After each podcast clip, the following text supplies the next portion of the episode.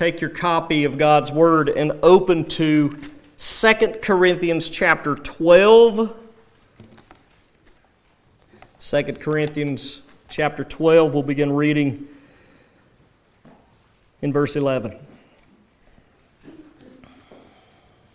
Paul writes these words, "I have been a fool. You forced me to it. For I ought to have been commended by you. For I was not at all inferior to these super apostles, even though I am nothing. The signs of a true apostle were performed among you with utmost patience, with signs and wonders and mighty works. For in, for in what were you less favored than the rest of the churches, except that I myself did not burden you? Forgive me this wrong." We'll stop there for this morning. If you Google, when did Pentecostalism start? You'll most likely be pointed to a lady by the name of Agnes Ozman, O Z M A N, who supposedly received the gift of tongues in nineteen oh one in Topeka, Kansas. Now, for the record, many and most early Pentecostals believed that that gift of tongues was precisely what we see in Scripture, the ability to speak and or interpret unlearned foreign languages, such as you might be able to speak Chinese without studying it. And by the way, convinced of that, they sent missionaries into foreign countries believing that those missionaries would be able to share the gospel with residents of those foreign language-speaking countries, because they believed they had received the biblical gift of tongues, and they fell flat on their face, and they had to return home. In reality, that's one of the reasons that the idea of unknown tongues is, is pushed so adamantly today, because the biblical tongues was tried and failed by them. None of that is really my focus, though, this morning.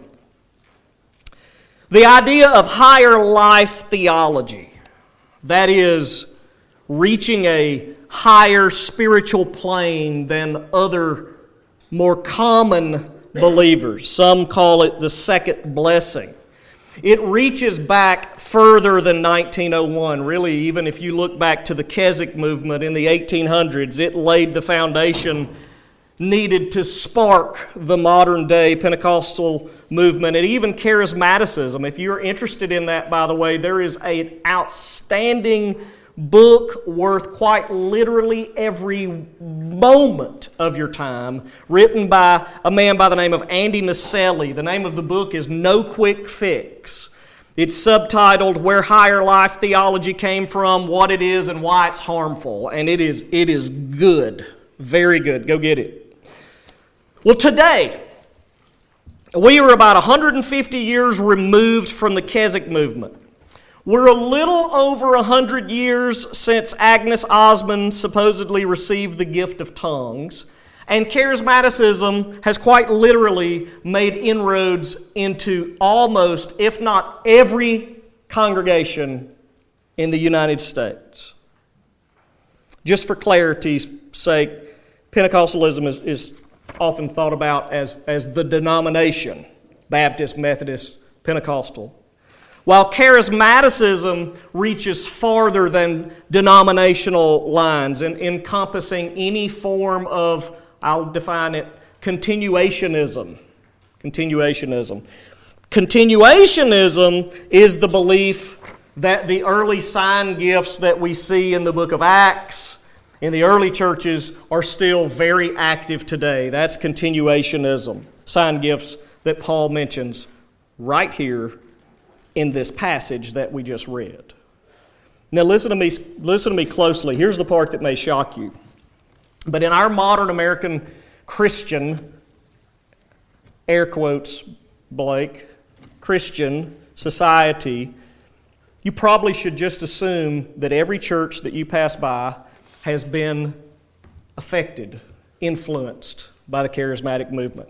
That includes this church here. Some of you more than others, but we've all been affected by it. I'm actually shocked almost on a daily basis at comments made by Christians, pastors not accepted, comments suggesting that God is speaking to them through all kinds of things in the world, frogs, trees, voices, rain, weather, whatever, everything except Scripture, unless we can bend Scripture and make it fit what we learned outside of Scripture. Then the Bible's okay, right? Well, what is the real issue? What is the real issue? Is it whether tongues are operable today? Is that the real issue? Is, is it whether miraculous healings are operable? Is that foundationally the problem? Is the actual problem the belief that God is speaking through dreams or visions or an audible voice or a still small voice in my gut, subjective impressions and things like that? Is that the issue? The actual issue? No. That's a symptom. That's just a symptom of the issue. The real issue undergirding the widespread charismatic influence in churches today is precisely the same thing that was going on in the Corinthian church. Men were confused about the office of an apostle. That's where the, that's where the problem is. Let us recall that these false teachers in Corinth were claiming to be apostles. Look at chapter ten, verse twelve. Paul writes this, "What I am doing, I will continue to do in order to undermine the claim of those who would like to claim that in their boasted mission they work on the same terms as we do." Did you catch it? These intruders in the church at Corinth were working to... We're claiming to work on the same terms as the Apostle Paul. Paul's opponents were claiming to have apostle, you know, apostles' authority. That's the issue that was going on in Corinth, and it is at the heart of any form of continuationism today. Apostolic authority was given to fourteen men. Judas was a traitor and died. That leaves thirteen saved individuals with, uh, or fourteen men including Matthias, and then Paul, and then Judas if you want to in, include him there. Look, what is Paul's assessment of these men? Notice what he says in chapter ten, verse thirteen. Such men are false apostles. They claimed to be apostles, but they weren't. They were false apostles, deceitful workmen, disguising themselves as apostles of Christ. No wonder, for even Satan disguises himself as an angel of light. So it is no surprise if his servants also disguise themselves as servants of righteousness. Their end will correspond to their deeds. Look, clear enough, any claim, literally any apostolic claim, ever, if a person is not an apostle, is a false claim. We don't take those claims seriously enough in our day. I dare say we don't even catch all of them. This is, this is serious stuff. Our Christian generation, quite simply, is not very discerning, despite the fact that we have more access to Scripture than any generation that has ever walked on the planet. Just behind this primary issue of misunderstanding the office of an apostle is confusion around the canon of Scripture. This, Genesis through Revelation, not the canon that you shoot balls out of, right? Not this, the canon of Scripture. The canon is closed, and when I say that the canon is closed, I mean that the Bible is a completed book. There are no more books coming. Nothing extra is being given today. And if we just understand that the office of an apostle has ceased, accepting that the New Testament is complete is just natural.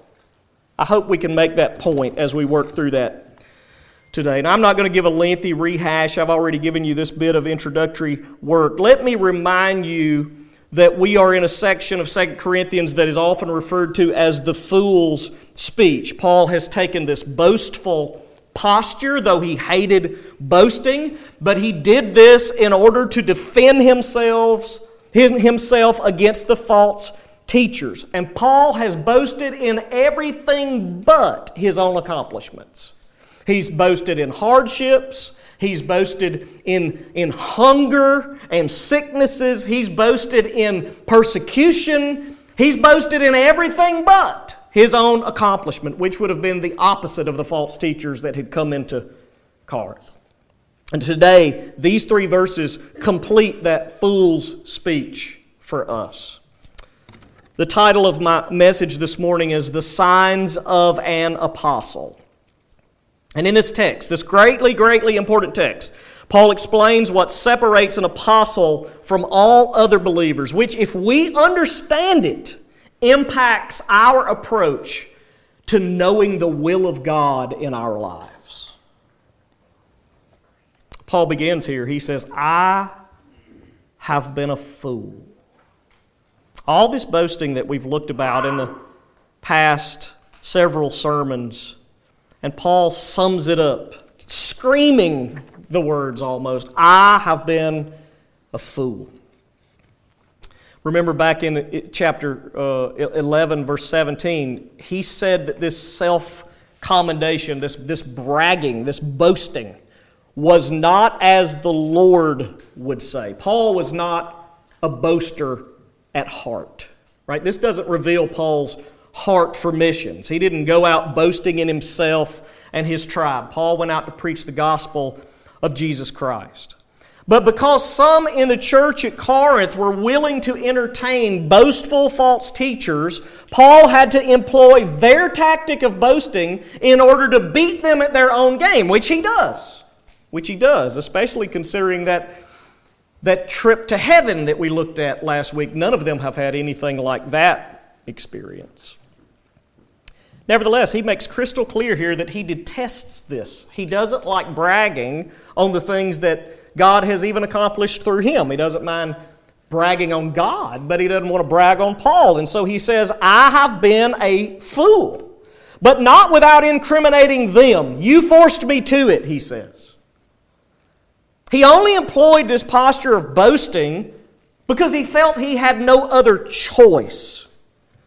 But through this fool's speech, all through it, he made sure over and over again that every reader understood that he opposed boasting. He hated it, and so did the Lord. What should the Christians been doing? I mean, what should the Corinthian Christians been doing? They should have been commending Paul. Colin Cruz writes this, quote, people do not need to indulge in the unpleasant act of self-commendation when their friends or those whom they have, those to whom they have ministered take positive action to defend their integrity, end quote. Amen. And that is precisely what had not happened at Corinth. They had not defended Paul. This man, this, this true apostle of Jesus Christ had come into Corinth preaching the gospel through which they were saved. He had essentially pastored them for eighteen months. Plenty of time for them to see what Paul's goal was, to learn of his integrity. What did they learn? Paul was a man of great integrity. And yet, when the false teachers strolled into town, they absolutely did not come to Paul's defense. When his authority was questioned, they did not come to Paul's defense. Listen, we need to defend one another when false charges are tossed our way, unlike what the Corinthian saints did. Notice though, while Paul was there, he did more than just prove his integrity. Through Paul, God had affirmed Paul's office in the church. He was an apostle. Notice, verse eleven, for I was not at all inferior to these super apostles, even though I'm nothing.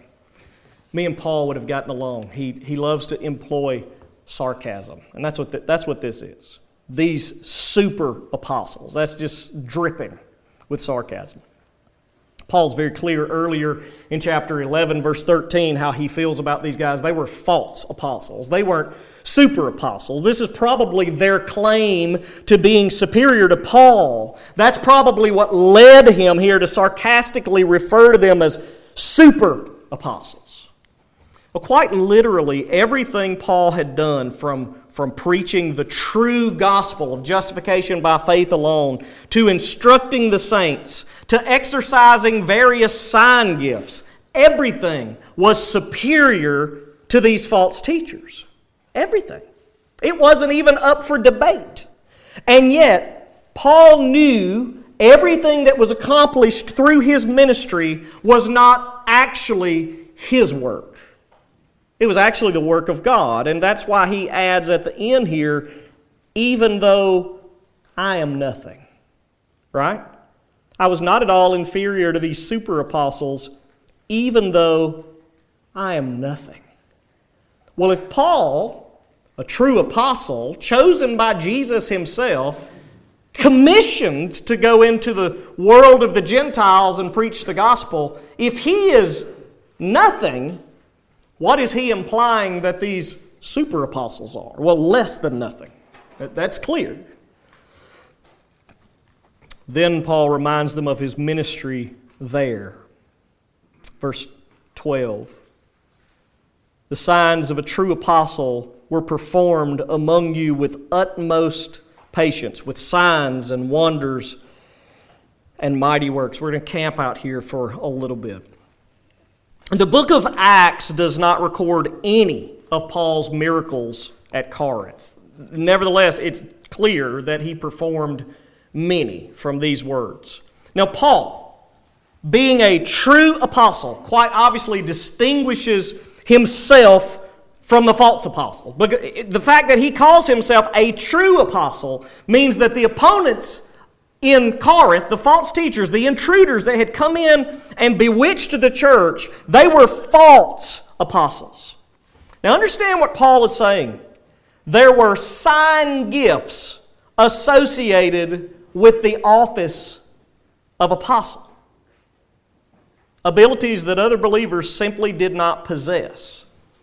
These sign gifts are designated here as, as signs and wonders and mighty works. Maybe Paul is just using these words, you know, synonymously to, to build emphasis, or possibly there's a difference. Some have suggested that signs refers to, to, a, to an act, a miracle that authenticated Paul and his apostleship. Wonders would be something that just evoked awe, like when Jesus raised Lazarus and the people were amazed. Mighty works may refer to something God clearly does through human means, something that's supernatural, we might say. It doesn't matter. Ever how you take those terms, Paul is saying that all of these signs and wonders and mighty works were the signs of a true apostle. That's his point. Now, this would, in, this would obviously then exclude non-apostles. That is Paul's precise point. And this is the pattern that we see in the early church. Look, Acts two forty-three. Listen to the clarity of Doctor Luke. And all came upon every soul, and many wonders and signs were being done through the apostles. It's clear. Acts five twelve. Now many signs and wonders were regularly done among the people by the hands of the apostles. That's pretty straightforward. Now, just transparency, you do see a couple of other men performing miracle signs in the book of Acts, but these men were very closely associated with and working alongside the apostles. It's best to think of those men as merely an extension of the, uh, the office of an apostle. Look with me real quickly to Hebrews chapter two. Let me show you something.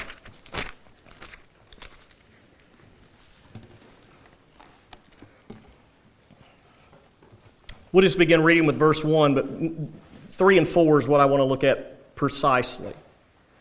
Hebrews two, verse one, therefore we must pay much closer attention to what we have heard, lest we drift away from it.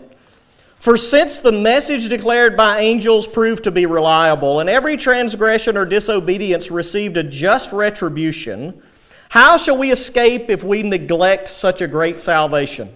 Now, it was declared at first by the Lord, and it was attested to us by those who heard, while God also bore witness by signs and wonders and various miracles and by gifts of the Holy Spirit distributed according to His will. So, so, so the gospel was declared at first by Jesus, right? Secondly, it was attested to the writer of Hebrews and his generation by those who heard. This is a reference to the office of apostle.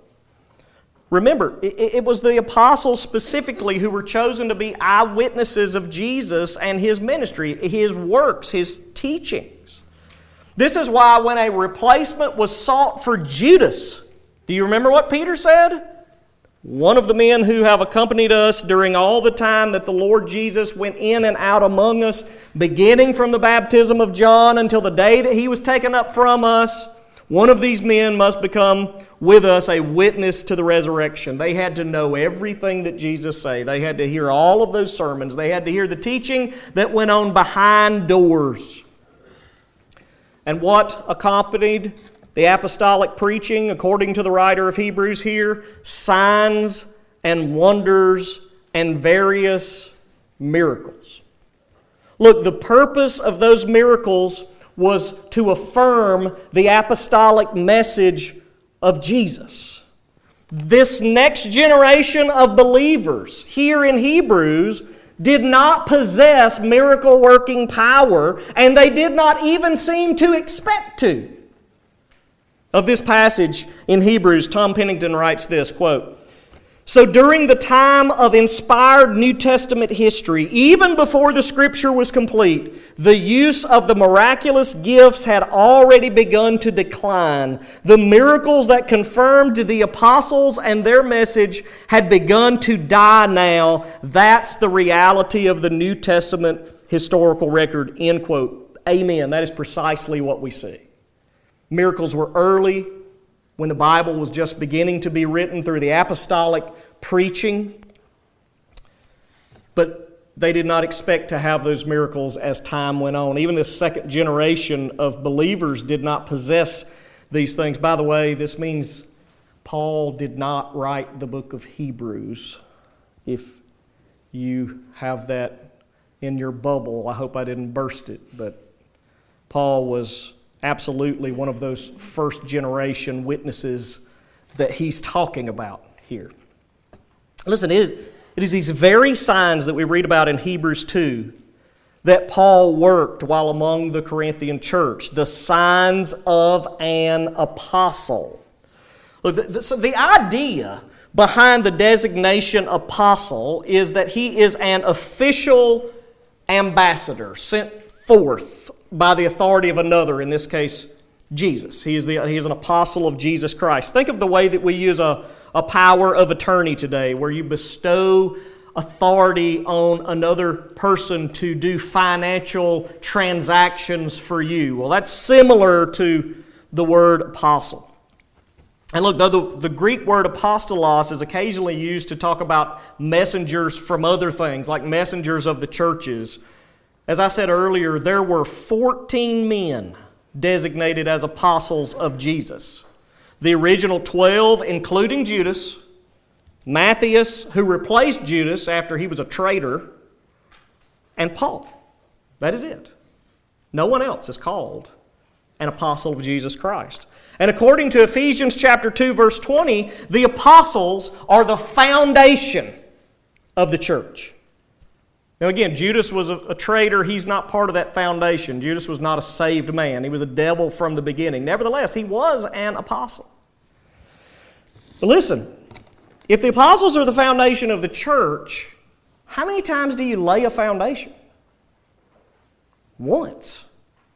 You don't continue laying foundations in subsequent generations. That just seems so obvious. And so as the apostles died, we never read of replacing them. I mean, we read of replacing Judas, but that was an entirely different circumstance. But after that, literally, no apostle was ever replaced because that office has ceased. Well, what does it mean when Paul in Ephesians two says that the apostles were the foundation of the church? Which, if you look around the room today, there are we don't have any apostles here. How, how are they our foundation? Huh? Through the writing of the New Testament. Listen, in the upper room, when Jesus instituted the Lord's Supper, the night of His arrest, John fourteen, He told the twelve, "But the Helper, the Holy Spirit, whom the Father will send in My name, He will teach you all things and bring to your remembrance all that I have said to you." Later on, He goes on to tell them, "When the Helper comes, whom I will send to you from the Father, the Spirit of truth, who proceeds from the Father, He will bear witness about Me." By the way, if you see the Holy Spirit being abused in our world and the Holy Spirit becomes the focus, that is not the Holy Spirit. The Holy Spirit's job is to bear witness of Jesus, not to bear witness of Himself. "But He will bear witness about Me, and you also will bear witness because you have been with Me from the beginning." It's the apostles He's talking to there. That's, this is their business. This is why they were chosen to be with Jesus day after day after day. This is why the replacement for Judas must have accompanied them during all the time that Jesus went in and out among them. Initially, this began as just oral witness. Peter stood up on the day of Pentecost and he, and he preached. But ultimately, the oral witness of the apostles gave way to written, God-breathed Scripture that we call the New Testament. And so, like the working of miracles, the New Testament was written by apostles and those very closely related to them, like Luke, who was Paul's traveling companion. Look with me to Matthew chapter twenty-eight. Show you something there.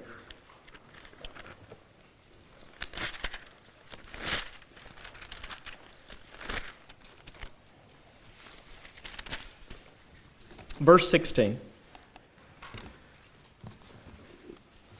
Now the eleven disciples, just Judas is dead, there were twelve, now there's eleven. That's for the public school kids. They... Anyway, now the eleven disciples went to Galilee to the mountain to which Jesus had directed them, and when they saw Him, they worshipped Him, but some doubted. And Jesus came and said to them, "All authority in heaven and on earth has been given to Me. Go therefore and make disciples of all nations, baptizing them in the name of the Father and of the Son and of the Holy Spirit, teaching them to observe all that I have commanded you, and behold, I am with you always to the end of the age." I, I do not have time to adequately preach the Great Commission this morning. I have done so in the past. There are sermons recorded. Feel free and go, go listen to those. But notice verse sixteen. It, it is the eleven disciples, the apostles that went to Galilee to the mountain that Jesus had directed them to go. He appeared to five hundred at one time. He did not tell those five hundred to go. He told these men to go here. And he went. It ha- it's been suggested that these men merely represented the church. Now, I don't want to give the impression that this has not been passed on to us today. It certainly has, but that's not the point that Matthew is making here. These men were personally chosen by Jesus to witness of His life and ministry, His death and resurrection. And here He is about to dispatch them to preach that message that He told them about in the upper room to the nations. Matthew is very clear as to who was present, the eleven. And it is to them that Jesus speaks. And notice the last line, verse twenty. Teaching them to observe all that I have commanded you. Listen, it was the apostles who received all of Jesus' teaching. And it's the apostles specifically that he commissioned to share all of those things publicly and abroad that he had taught them privately behind doors. Now they were to voice abroad openly and publicly. Maybe, let me put it this way. Maybe this will get your cog in your head turning. Cogs, I should say. Well, some of you may just have a cog. Anyway, though these men, through these men, the apostles, we have received what Paul refers to as the law of Christ. I don't have time to go into that, but you can read about that in First Corinthians nine and Galatians six.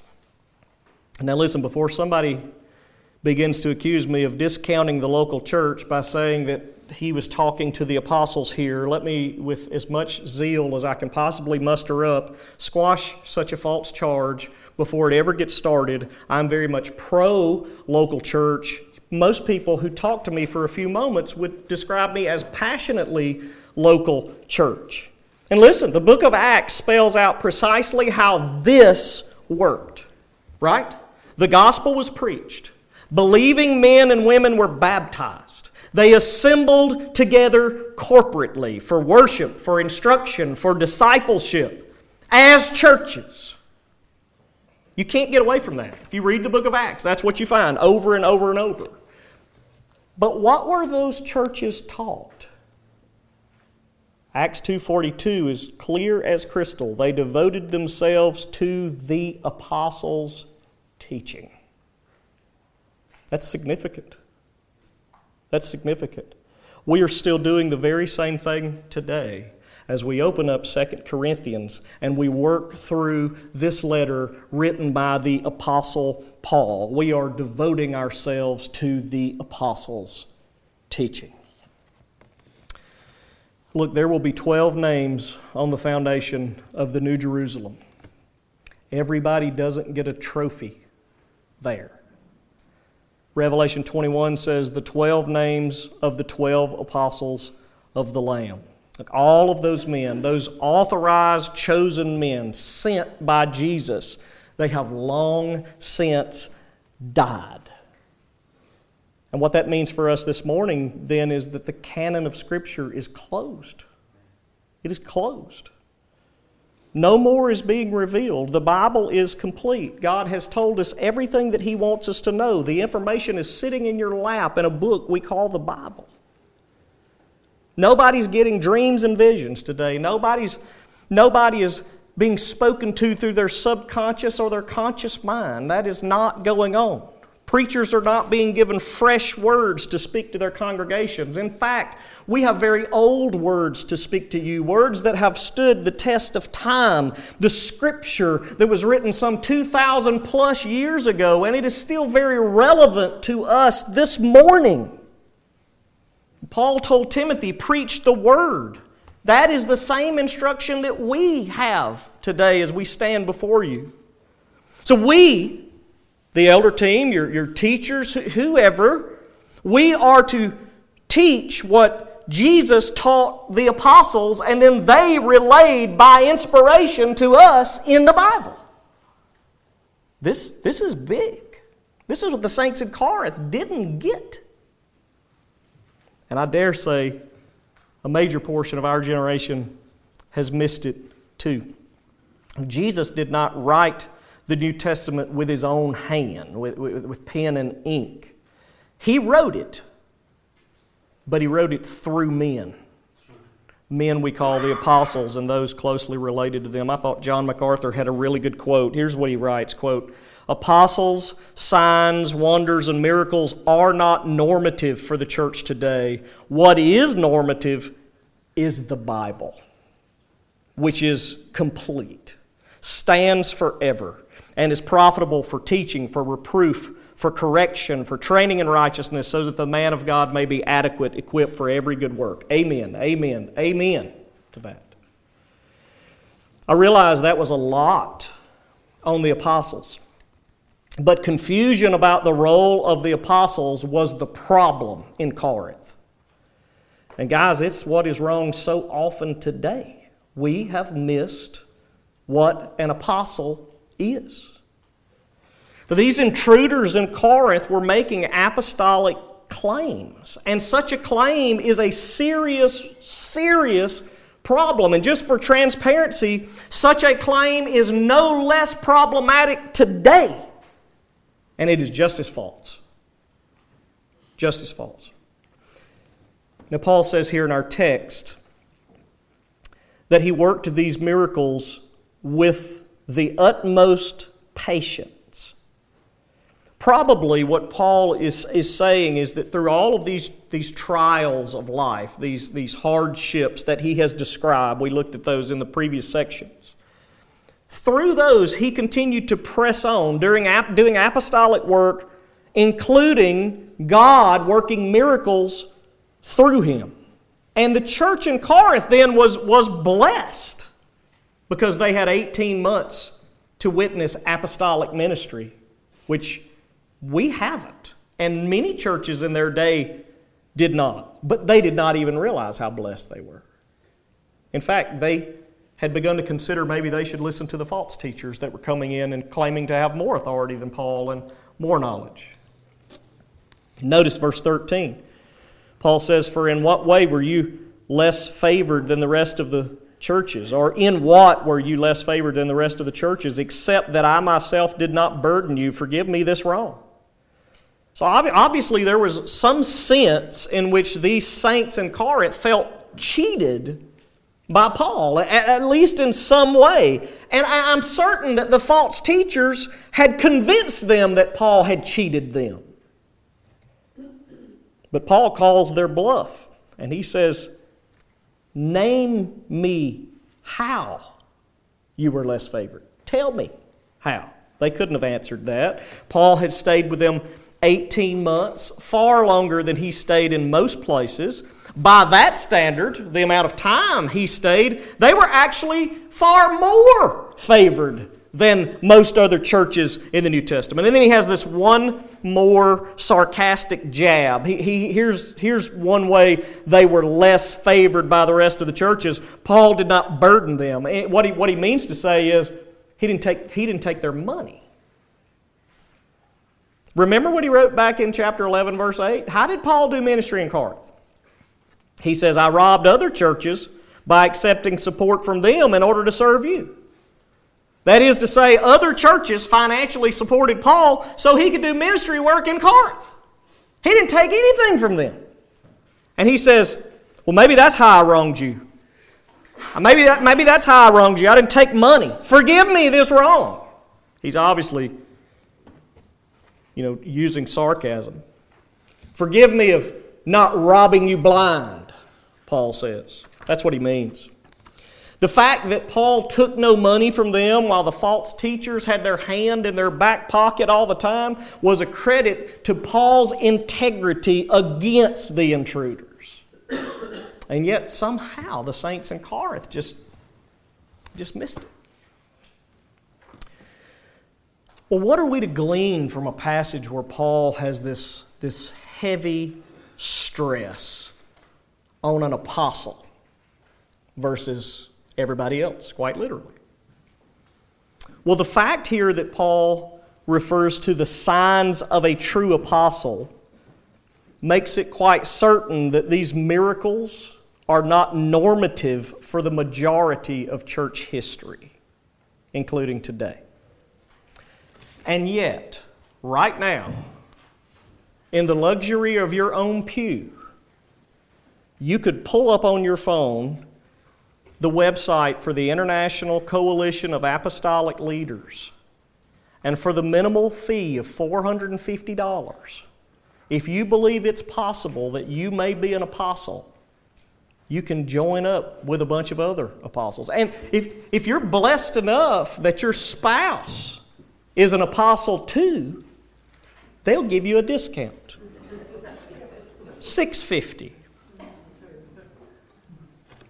It's not only them, though. The New Apostolic Reformation is a movement today that is really making waves. And it is a group of self-proclaimed apostles. hesitantly, I'll say the fastest, fastest growing church in our town is connected to this group, the New Apostolic Reformation. Guys, listen, the problem that faced the early churches, the issue in this text this morning, who is and who isn't an apostle, is still a problem today in twenty twenty-four. Listen, the claim to be an apostle, if you are not one, puts you shoulder to shoulder with the false teachers in Corinth. I don't know how else to take it. In fact, I think we can safely say, by the authority of the Word of God, if you claim to be an apostle when you are not one, you are a false apostle. I fear that as a Christian generation, we have misunderstood the office of an apostle to a great degree, really making apostles to be little more than glorified pastors, maybe the seniorest of senior pastors, but just sort of glorified pastors nonetheless. But by doing so, we have opened the door wide to dangerous doctrines, heresies, I should say. Listen, and I hope I have been clear about this, but I'll say it again.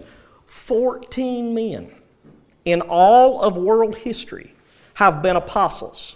One of these men, Judas, was a traitor. No one else has ever or will ever hold that office.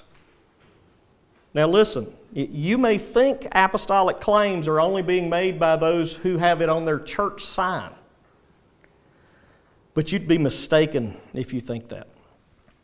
Remember what I hypothesized earlier in the introduction. We should just assume that every church that we come in contact with has been influenced by the charismatic movement in one way or another, and we are not exempt, to some degree at least, not from top to bottom. Apostolic claims, not merely men claiming to be apostles, they, those exist, yes, but apostolic claims are made weekly in pulpits everywhere, across the denominational spectrum. There's, you can't just trace it down. When a man gets into a pulpit and, ex- and suggests that God tailor-made him a message, even some type of some type of inner prompting or gut feeling, he just couldn't get it off his mind or whatever, listen, that is an apostolic claim.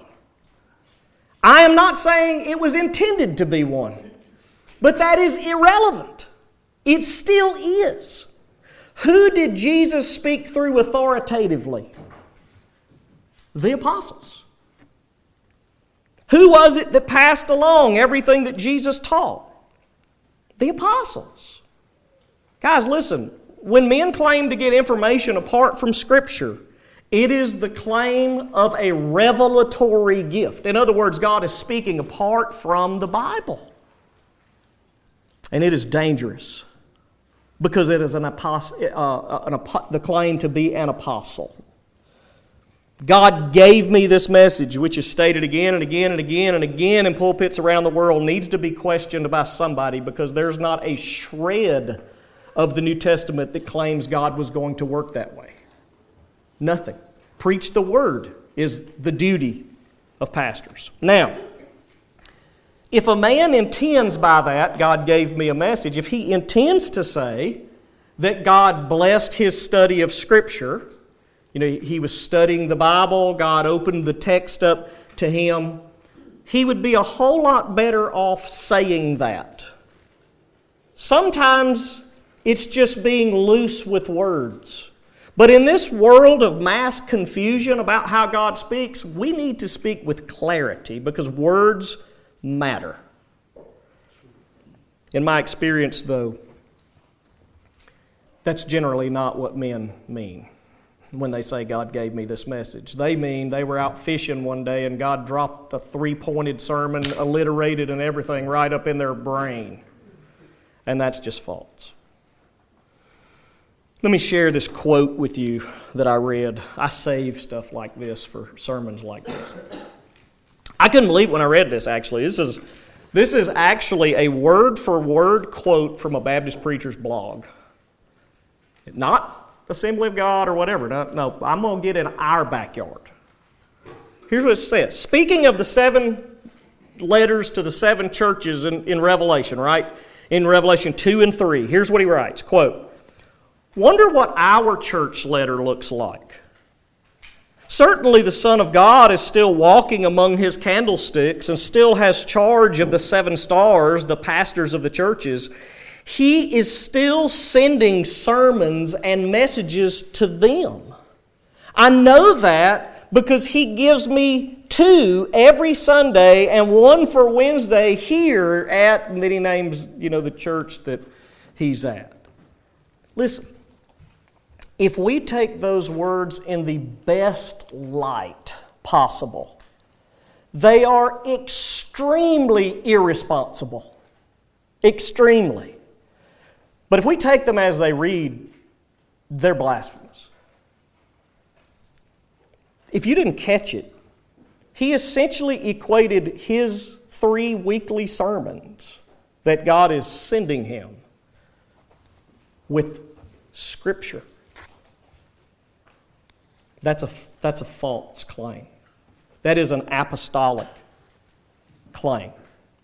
And it's dangerous because it means that the church is bound to follow him. And by the way, if he really did get those sermons from the Lord himself, we're bound to follow them because they're inspired.